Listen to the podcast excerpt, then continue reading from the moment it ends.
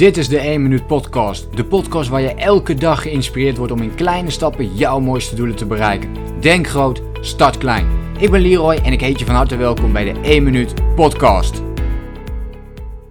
Vandaag heb ik wat tips voor je om meer tijd en aandacht te gaan besteden aan jouw persoonlijke ontwikkeling. En dat kan in de vorm van natuurlijk een vakantie. Het kan in de vorm van iets veel kleiners. En ik ga een paar dingen met je delen die ik zelf heb toegepast. Ik noem dit trouwens zelf de kompasmomenten.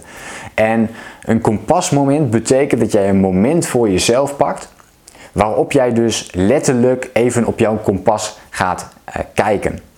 Ik bedoel het figuurlijk, maar wel dat moment ervoor pakt. Want als je het letterlijk opvangt, dat betekent dat vaak dat jij bijvoorbeeld, je bent in een plek waar je geen idee hebt waar je op dat moment bent. Je hebt een kompas bij je om te ontdekken waar je bent. Je loopt ergens naartoe en op een gegeven moment denk je, hey, ik moet even op mijn kompas gaan kijken. Dus wat doe je? Je gaat letterlijk even stilstaan. Je gaat even kijken op je kompas, waar ben ik en waar moet ik naartoe?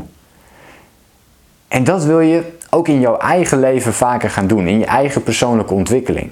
Want we willen vaak heel erg snel en veel vooruit.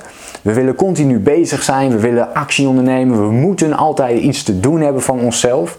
En daardoor nemen we weinig tijd om echt even stil te staan, even op ons kompas te kijken, waar staan we nu en waar willen we naartoe. En die momenten kun je inplannen door een gehele vakantie dit te gaan doen. Wat ik heel vaak voor mezelf doe bijvoorbeeld is eens in het jaar, minimaal 1 keer in het jaar, pak ik 7 dagen dat ik wegga, dus op vakantie ga. En dat ik echt niet kijk op social media, op de mail, op nieuws volg enzovoort. Dus echt gewoon helemaal offline ben. En dat doet voor mij al heel erg veel goed. Dus dat is een methode om je persoonlijke ontwikkeling een boost te gaan geven. Omdat je dan even helemaal loskomt.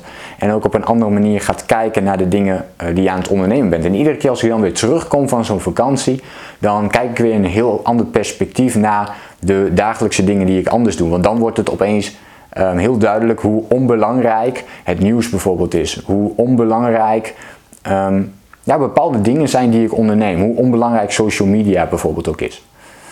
Terwijl we er wel dagelijks mee te maken hebben. Dus dat is een hele mooie methode. Maar je kunt het ook veel kleiner maken voor jezelf. Je hoeft daar natuurlijk niet een hele vakantie voor in te plannen. Je kunt ook zeggen, hey, ik pak eens een keer een weekend. Of ik pak eens een keer een hele dag om daarmee bezig te zijn. Aan het einde van het jaar pak ik altijd 1 dag om ook mijn jaardoelen te maken voor het nieuwe jaar. En daarin sta ik ook altijd even stil bij, waar ben ik nu eigenlijk mee bezig en waar wil ik naartoe? Per kwartaal doe ik dit weer.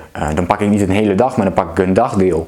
Per maand pak ik vaak even een paar uurtjes om dat te doen. En per week pak ik dan weer 1 uur om een wekelijkse planning te maken. Om even dat moment te pakken voor mezelf en te kijken, waar sta ik nu? Wat heb ik de afgelopen week gedaan? En wat ga ik de komende week doen in de richting van mijn doelen?